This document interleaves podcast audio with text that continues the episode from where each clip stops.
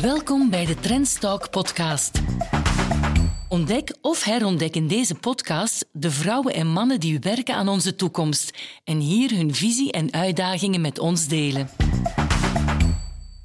Dag dames en heren, welkom bij Trendstalk. Hoeveel weten we eigenlijk over Rusland, de kernwapenmacht aan de deur van Europa, die zich uitstrekt van Kaliningrad bij Polen tot voorbij China, maar met een economie niet veel groter dan die van de Benelux.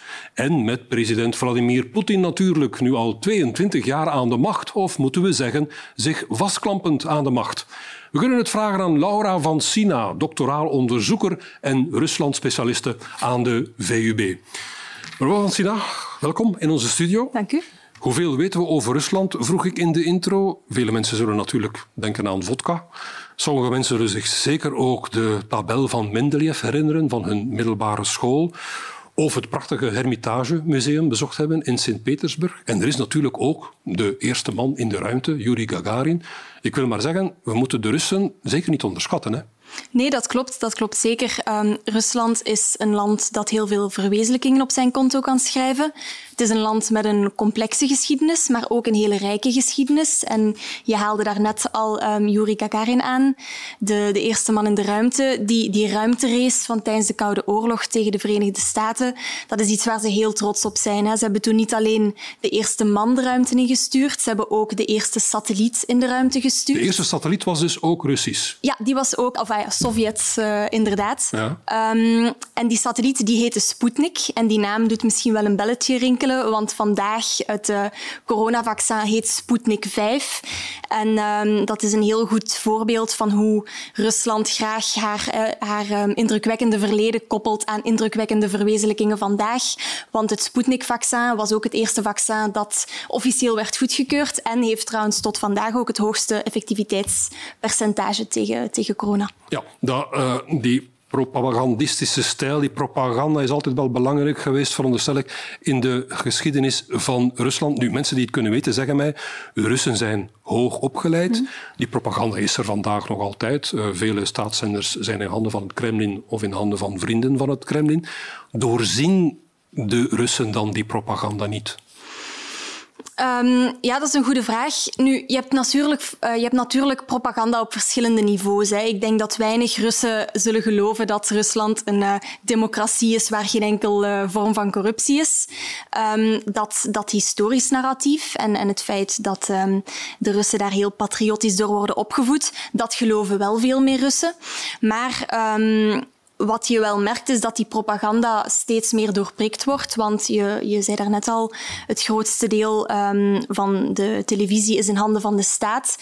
Tot een paar jaar geleden haalden de Russen eigenlijk het grootste deel van hun informatie ook van televisie. Maar tegenwoordig um, is dat veranderd. Zeker jongeren en hoogopgeleiden halen hun informatie steeds meer online. En dat creëert natuurlijk een, een grotere kritische geest. En dat zien we ook in de toegenomen protesten de afgelopen jaren enzovoort. Ja, daarover hebben we het straks nog. Nu, over de Russische burgers gesproken. Ze hebben het niet gemakkelijk gehad. Ze hebben ook de coronacrisis gehad, maar vorig jaar ook uh, de daling van de olieprijzen. Rusland is heel erg afhankelijk van inkomsten uit olie en aardgas. En ook de depreciatie van de roebel, zodat dus vele, de vele ingevoerde consumentengoederen in Rusland duurder geworden zijn. Maar gelukkig hebben de Russen blijkbaar een karaktertrek die nu heel goed van pas komt. We luisteren even, dames en heren, naar Johan van der Plaatsen. Dat is een Vlaming die al heel lang in Rusland woont en voor de multinational Schneider Electric verantwoordelijk is voor Rusland en Centraal-Azië. Een Rus is iemand eh, die uh, zeer, zeer, veel kan incasseren. Hè. Uh, het geduld van, van Rus is, is legendarisch. teruggaande naar 2020, waar we al die crisissen hebben meegemaakt. een devaluatie van de roebel op één jaar tijd van ongeveer 45 roebel tegen de euro naar 90 roebel tegen de euro. wat dan natuurlijk alles die wordt geïmporteerd veel duurder heeft gemaakt. Ja, oké, dat is natuurlijk een grote klap voor de, voor de koopkracht van de mensen. Maar men mort, men is ontevreden. Uh, maar men zal niet zo snel op straat gaan. De doorsnee um, Rus, zou ik zeggen, is niet gelukkig. Aan de andere kant wenst ook geen revoluties. Ze zijn het echt beu van, van, van die grote shocken mee meegemaakt te hebben in het verleden. Ze wensen ergens stabiliteit, maar natuurlijk wensen nu, ze nu wel dat, dat de frigo opnieuw gevuld wordt en dat de levensstandaard naar boven gaat. Ja, Johan van der Plaatsen zegt, uh, heeft het over de frigo, want zo legt hij later uit nog in de Skype-interview. De Russen wegen de propaganda op televisie altijd af aan de inhoud van hun frigo. Hè. Zolang die frigo goed gevuld blijft, maakt die propaganda er niet zoveel uit. Is dat zo het sociaal contract in Rusland? De machthebbers mogen aan de macht blijven, dus noods met de nodige corruptie en achterkamertjespolitiek, zolang de frigo's maar goed gevuld blijven? Ja, dat klopt. Dat klopt. Um, dus toen Poetin aan de macht is gekomen in 2000, heeft hij een soort sociaal contract afgesproken met het volk, waarbij hij gezegd heeft, kijk, um, wij zorgen ervoor dat jullie levensstandaard stijgt, dat jullie het beter zullen hebben dan jullie ouders, jullie kinderen beter dan jullie. En in ruil daarvan geven jullie een stukje van jullie politieke vrijheid af aan ons. Hmm. Um, nu, voor ons klinkt dat misschien een beetje raar, maar je moet ook beseffen dat de Russen, hè, die, die, ja, die komen uit de Sovjet-Unie. Een periode totalitair regime, weinig politieke vrijheid, um, economisch um, ook niet goed. De frigo was toen niet altijd gevuld, uh, om het zo te zeggen. Um, dan de jaren negentig, een enorm politiek, uh, een, een, enorm optimisme toen, toen de Sovjet-Unie uiteenviel. Hè, democratie, vrije markteconomie. Nu, Yeltsin heeft uh, initieel wel een aantal hervormingen doorgevoerd. Maar die desillusie is toch ook vrij snel gekomen. Hè. Um, corruptie nam toe, levensstandaarden stegen niet, de armoede, de armoede steeg zelfs. Je had maffiaoorlogen in de steden. Um, en als er dan iemand aan de macht komt in 2000 die zegt, kijk, ik maak hier een einde aan, maar je moet wel een beetje politieke vrijheid afgeven, ja, dan is het niet zo raar dat de Russen daarmee akkoord ja, gaan. Dat is een deal die de voilà. Russen goed kunnen verstaan. Nu, je, je vernoemde hem al, Vladimir Poetin. Uh, we hebben trouwens uh, beelden van Vladimir Poetin over zijn uh, toespraak, State, of the Union, State of the Union toespraak in april. Poetin in een imposant decor als de grote leider. Maar de vraag is, hoe sterk is Poetin echt? Hè? Ik zei in de intro, hij is al uh, 22 jaar aan de macht. Maar is hij echt een alleenheerser of is hij eerder een, ja, een evenwichtskunstenaar die zo rekening moet houden met allerlei belangen? Um, dat is een goede vraag. Nu, ik denk eerst als we over Poetin spreken, we kunnen niet in zijn hoofd kijken. Hè. We baseren ons op wat we zien dat hij effectief doet. Um, en dan zou je kunnen zeggen dat hij eigenlijk eerder een judoka is dan een schaakmeester. Dus hij is zeker niet iemand die tien zetten op voorhand al heeft uitgepland hoe hij de invloed van Rusland kan uitbreiden, hoe hij uh, het Westen kan ondermijnen. Nee, hij is eerder een judoka die een einddoel in zijn hoofd heeft, namelijk een grootmacht maken van Rusland. En die heel goed is in het reageren op opportuniteiten die gecreëerd worden. Denk maar bijvoorbeeld de vaccindiplomatie momenteel. Maar maar een tweede luik is ook akkoord, Poetin is de belangrijkste persoon in Rusland, daar kunnen we niet omheen. Maar Poetin is uh, niet de enige persoon met invloed. Hè. Hij heeft zich de afgelopen twintig jaar omringd door een groep um, vriendjes, om het zo te zeggen, Siloviki. En um, daar zitten toch ook een aantal mensen tussen die, die ook invloed hebben. Ik denk bijvoorbeeld aan een minister van Defensie, Sergei Shoigu. Ik denk aan uh, het hoofd van het leger, Gerasimov. Er is een, een paar jaar geleden, toen het hoofd van de Russische militaire inlichtingendienst op pensioen ging, um, overleed, ook een vorm van pensioen. Um, toen wilde Poetin graag een van zijn ex-bodyguards aanstellen als, als nieuw hoofd. En Gerasimov en Shoigu waren daar niet zo'n fan van en zij hebben toen verhalen gelekt naar de pers om ervoor te zorgen dat die persoon in een negatief daglicht kwam dus te staan. Poetin is, niet, Poetin is niet de absolute baas van Rusland? Hij is de absolute baas. Hij heeft heel erg veel invloed, maar achter de schermen zijn er ook anderen die aan de touwtjes trekken. Je hebt het al vermeld, de maffia jaren van de jaren negentig. Mm -hmm. uh, Poetin is de man die dus een einde maakte aan de chaos van de jaren negentig, na de val van de Sovjet-Unie, zoals je al zei.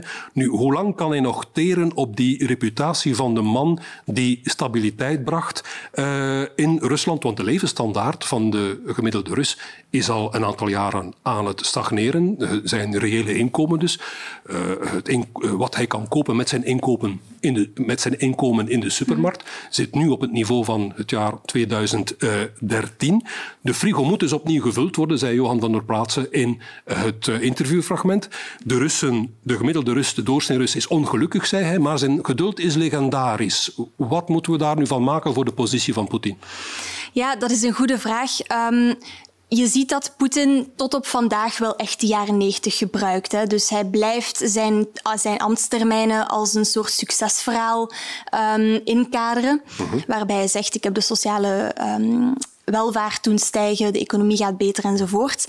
Maar aan de andere kant merk je ook wel dat hij, dat hij weet dat de economie onder druk staat en dat dat negatieve gevolgen kan hebben. Je hebt bijvoorbeeld zijn State of the Union speech die je daarnet getoond hebt.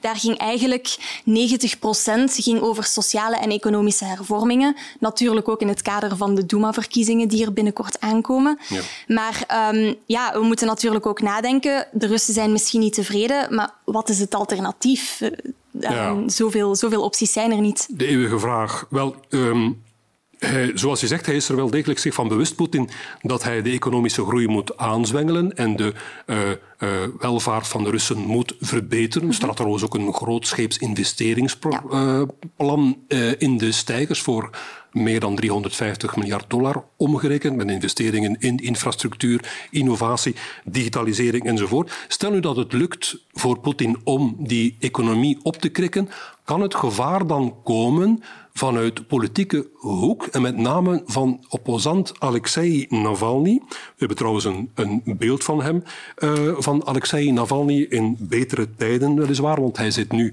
in de gevangenis. Volgens analisten is hij de enige geloofwaardige opponent van Poetin. Akkoord? Ja, akkoord. Nu, de vraag is hoeveel dat, dat betekent natuurlijk. Um, dus je hebt, je hebt binnen het systeem heb je oppositie. Dat zijn de communistische partij, de um, liberaal-democraten. Maar dat zijn eigenlijk, allee, dat is pro forma. Hè. Die geven in de pers af en toe wel wat commentaar. Maar als het puntje bij paaltje komt, dan, dan gaan die zich altijd achter Verenigd Rusland, dus de partij van Poetin, sluiten. Die spelen het spel van de voilà. Kremlin mee. Inderdaad. Dus dat is dat democratische rookgordijn dat, dat, uh, dat het Kremlin ophangt. Mm -hmm. um, Alexei Navalny is een ander verhaal. Dus dat is eigenlijk een, een heel moderne politicus. Zijn belangrijkste um, campagnekanaal is YouTube, waar hij heel erg uh, catchy filmpjes opzet um, om het, het, het, Kremlin te veroordelen, corruptie te veroordelen. Hij is gestart vanuit um, de anticorruptieorganisatie die hij heeft, uh, heeft opgericht. En ja, is hij, is hij een gevaar of niet? Aan de ene kant ja, want Poetin heeft hem toch proberen vergiftigen. Mm -hmm. wat betekent dat, dat Poetin na hem eerst twintig jaar zijn gang te hebben gelaten, laten gaan, toch op een bepaald moment gezegd heeft: Goh, hm, misschien moet ik hem toch maar uit de weg ruimen. Um, en hij heeft bijvoorbeeld, Navalny heeft bijvoorbeeld het smart voting principe um, geïntroduceerd. Dus dat is eigenlijk een oproep aan mensen die, oppositie, die um, op de oppositie stemmen, om allemaal op hetzelfde oppositielid te stemmen, om op die manier de, de kandidaat van Verenigd Rusland te kunnen verslaan. Maar aan de andere kant um, is de coalitie rond Navalny eerder een anti-Poetin-coalitie dan een pro-Navalny-coalitie. Dus als, zelfs als Navalny op de lijst van presidentskandidaten zou staan, zullen niet al die mensen die vandaag op straat komen ook voor hem stemmen. Ja, dus want dat is ook wel wat uh, uh, Johan van der Plaatsen verderop in het Skype-interview zegt. De, het percentage Russen dat Navalny steunt is eigenlijk wel miniem. Maar Laten we overgaan naar een ander gevaar of heikel punt voor Poetin. Dat is zijn opvolging. Door een grondwetswijziging kan hij aanblijven tot 2036. Maar analisten zeggen, eigenlijk is Poetin moe. Hij zoekt eigenlijk de uitgang. Ja, dat klopt. En je ziet dat ook in zijn gedrag. Hè. Um, aan het begin van zijn presidentschap ging hij heel vaak onaangekondigd fabrieken bezoeken om te kijken of alles daar wel goed liep. Hm. Um, hij heeft zijn jaarlijkse direct line, dus dat is een soort um, conversatie met het volk waar het volk hem vragen kan stellen. Vroeger bereidde hij dat heel goed voor, had hij heel uitgebreide antwoorden. Vandaag is dat een stuk minder en komt hij ook op tv vaak gedesinteresseerd over. Ja. Dus, maar ja, de vraag is dan natuurlijk wie zou hem kunnen opvolgen. Hè? Nu, er zijn twee, twee dingen die Poetin zeker wilt. Um, als hij aftreedt als president, wilt hij niet in de gevangenis beëindigen want hij heeft uiteindelijk toch heel wat op zijn kerfstok. En hij wil ook zijn um, fortuin, dat hij op een niet al te legale manier vergaard heeft, wilt hij behouden. En je ziet dat daar momenteel stappen naartoe worden genomen. Uh, eind 2020 bijvoorbeeld is er een, um, heeft Poetin een wet ondertekend die zegt dat ex-presidenten een, um, een permanent zeteltje krijgen in het Russisch parlement. Ja. En met dat, ex, uh, met dat zeteltje, ja, daar hoort ook immuniteit bij. Dus, dus die levenslange immuniteit is verzekerd. Maar bon, hij wil natuurlijk dat zijn opvolger die wet niet uh, doorscheurt. En, ja. Hij zoekt eigenlijk, of de klik rond Poetin zoekt vooral een ongevaarlijke opvolger. Inderdaad. Daar komt het eigenlijk op neer. Goed. Tot zover Poetin. Laat ons ook eens het geopolitieke gewicht van Rusland uh, uh, uh, bekijken. Ik zei daarnet, Rusland is erg afhankelijk van olie en aardgas, maar misschien op het geopolitieke vlak zijn die olie en die aardgas misschien een troef, een troef, vooral tegen Europa, tegenover Europa, want Rusland is de grootste leverancier van mm-hmm. Europa van, voor, dus aan Europa van olie en gas. Ik heb hier de cijfers, 30% van onze olie en 40% van onze aardgas komen uit Rusland. Poetin kan ons dus eigenlijk pijn doen. Ja, dat klopt. En dat is ook iets dat hij uitbuit. Um, een goed voorbeeld is Nord Stream 2. Dus dat is een heel omstreden pijplijn die van Rusland naar Duitsland loopt. Daar moet nog ongeveer uh, 100 kilometer van voltooid worden. Maar die 100 kilometer moet al een tijdje nog voltooid worden. Mm. En dat is omdat je daar binnen Europa twee kampen hebt. Hè. Je hebt de Duitsers die natuurlijk uh, pro die pijplijn zijn, want zij hebben dat gas nodig. Um, en dan heb je Europese lidstaten die tegen zijn. Bijvoorbeeld Polen, die zijn ja, sowieso sowieso al um, niet zo'n fan van de Russen. Maar dat uh, Polen is ook een, een klassiek transitland voor energie. Dus zij hebben natuurlijk ook liever dat die inkomsten van een transitland uh, te zijn via hen lopen en niet uh, via de zee. Um, en dan komt daar ook nog de Verenigde Staten bij kijken, die, die um, tegen Nord Stream 2 zijn, omdat zij ja, in, in, allez, officieel zeggen ze we willen niet dat Rusland energie kan gebruiken als drukmiddel naar de Europese Unie toe. Maar officieus is de reden natuurlijk dat um, de Verenigde Staten graag hun overschot aan schaliegas naar de EU willen, willen exporteren. Ja, en Poetin is dan hier de lachende derde, die, uh, die geniet natuurlijk van die onderlinge verdeeldheid. Voilà, inderdaad, inderdaad. Maar aan de andere kant is het ook een tweesnijdend zwaard. Hè? Want goed, wij hebben die, um, dat Russisch gas misschien nodig, maar de Europese Unie zet ook meer en meer in op, um, op energiediversifiering. En um, voor Rusland komt ongeveer 70 procent van zijn inkomsten uit energie-export komt van de Europese Unie. Hmm. Dus wij kunnen hem ook pijn doen, om het zo te zeggen. En je merkt ook dat hij zich daarvan bewust is. Want um, momenteel zijn Rusland en China een, een uh, pijplijn aan het aantrekken, uh, aan het, um, aan het uh, leggen om gas naar China te, nee. te kunnen exporteren. Nu, ik zei het al in de inleiding, um, Rusland is een kleine economie, niet veel hm. groter dan de Benelux-economie, in nominale termen toch, de BBP in nominale termen, maar in ieder geval geen grote economie. En je leest soms, Poetin weet dat hij boven zijn gewicht speelt en daarom overtreedt hij opzettelijk allerhande internationale regels om zo de wereldleiders te dwingen om hem serieus te nemen. Hij, hij uh, annexeert de Krim, hij steunt de rebellen in Oost-Oekraïne, hij bemoeit zich met de oorlog in Syrië. Dat alles om te zeggen aan de wereldleiders, zeg, ik ben er ook nog. Ben je akkoord met die analyse? Ja, dat klopt. Dat klopt. Um, en dat is een, een, ja, als je economie niet sterk staat en je wilt toch meespelen op het hoogste niveau, dan moet je andere manieren zoeken. Um, en misschien is het ook even interessant om te kijken waarom dat Rusland eigenlijk per se wilt meespelen op dat hoogste niveau. Dus Rusland, het, het belangrijkste doel van Rusland is eigenlijk op internationaal vlak erkend worden als een grootmacht. Mm -hmm. Nu, zij hebben een heel 19e eeuws beeld van een grootmacht zijn. Dus vandaag denken wij, een grootmacht, ja, dat is iemand die zijn culturele waarden uitdraagt, hè, globalisering. Um, maar in de 19e eeuw was een grootmacht iemand of een land met een invloedssfeer. Dus voor Rusland de post-Sovjetruimte. Mm -hmm. Een land dat een zeteltje krijgt aan de tafel wanneer er, uh, het over internationale conflicten gaat. Dus bijvoorbeeld daarom dat Rusland zich heeft uh, ingemengd in Syrië. En een land dat het niet al te nauw moet nemen met internationale regels, uh, gaande van mensenrechten tot Rusland inmenging in, andere demo in ehm, de Amerikaanse verkiezingen. Dus het is vooral in die context dat we dat gedrag van Rusland moeten zien. Nu, we kunnen, als we het over de geopolitieke positie van Rusland hebben, kunnen we uiteraard uiteraard niet buiten de Europese en Amerikaanse sancties tegen Rusland. Hè, sedert de annexatie van de Krim in 2014, dacht ik. Mm -hmm. En sedert ook de vergiftiging van Navalny uh, vorig jaar. Nu, Rusland heeft ook al tegensancties getroffen tegen Europa en de Verenigde Staten. Zie jij het Westen en Rusland verder van elkaar vervreemden in de komende jaren? Ja, ik denk um, dat het probleem is dat er geen vertrouwen is. Hè? Dus um, wij vertrouwen Rusland niet en Rusland vertrouwt het Westen niet.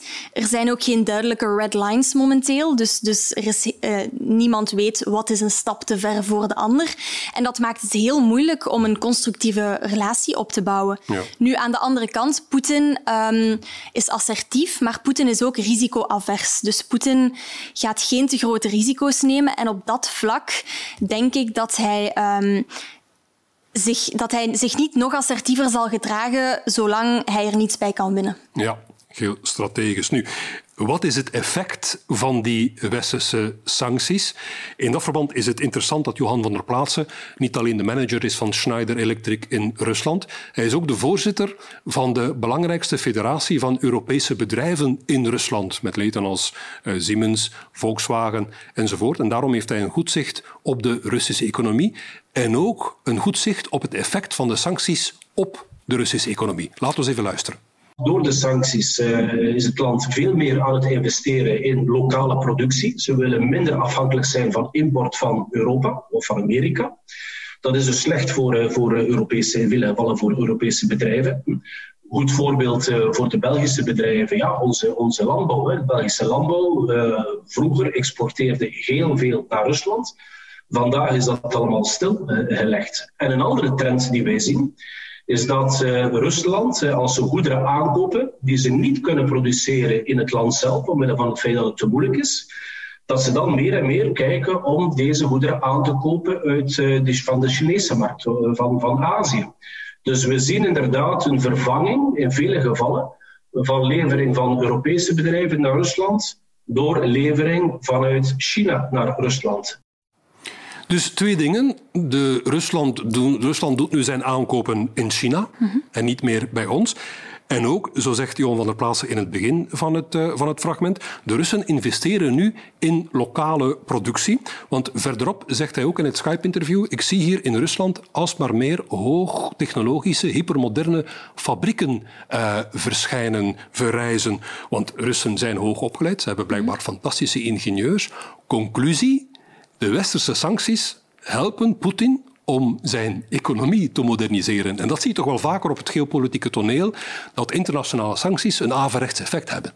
Ja, dat klopt. Um, en dat is ook de reden dat, dat sancties zo moeilijk zijn. Hè. Het is heel moeilijk om een goed evenwicht te vinden tussen aan de ene kant symbolische sancties die eigenlijk niet veel opleveren, zeker niet hmm. bij een land als Rusland, en aan de andere kant sancties die wel een effect hebben, maar waarbij je um, één, de juiste mensen uh, target. Want ja, de bevolking bijvoorbeeld heeft helemaal geen schuld aan hoe het Kremlin zich gedraagt, maar draagt wel de gevolgen als het economisch slecht gaat. Mm -hmm. um, en ook dat je inderdaad geen negatieve neveneffecten krijgt, zoals um, Rusland, de economie die zich nu verder aan het moderniseren is. Nu, um, ik denk dat dit twee punten toont. Hè. Eén, het feit dat Rusland um, economisch heel veel potentieel heeft. En als er een, een deregularisatie zou doorgevoerd worden, meer privatisering, dat Rusland echt een heel actieve speler zou kunnen worden in de economie, wat ook de banden met het Westen ten goede zou kunnen komen. En twee, um, China, dat dat natuurlijk ja, een moeilijk punt is voor het Westen als wij sancties uitspreken.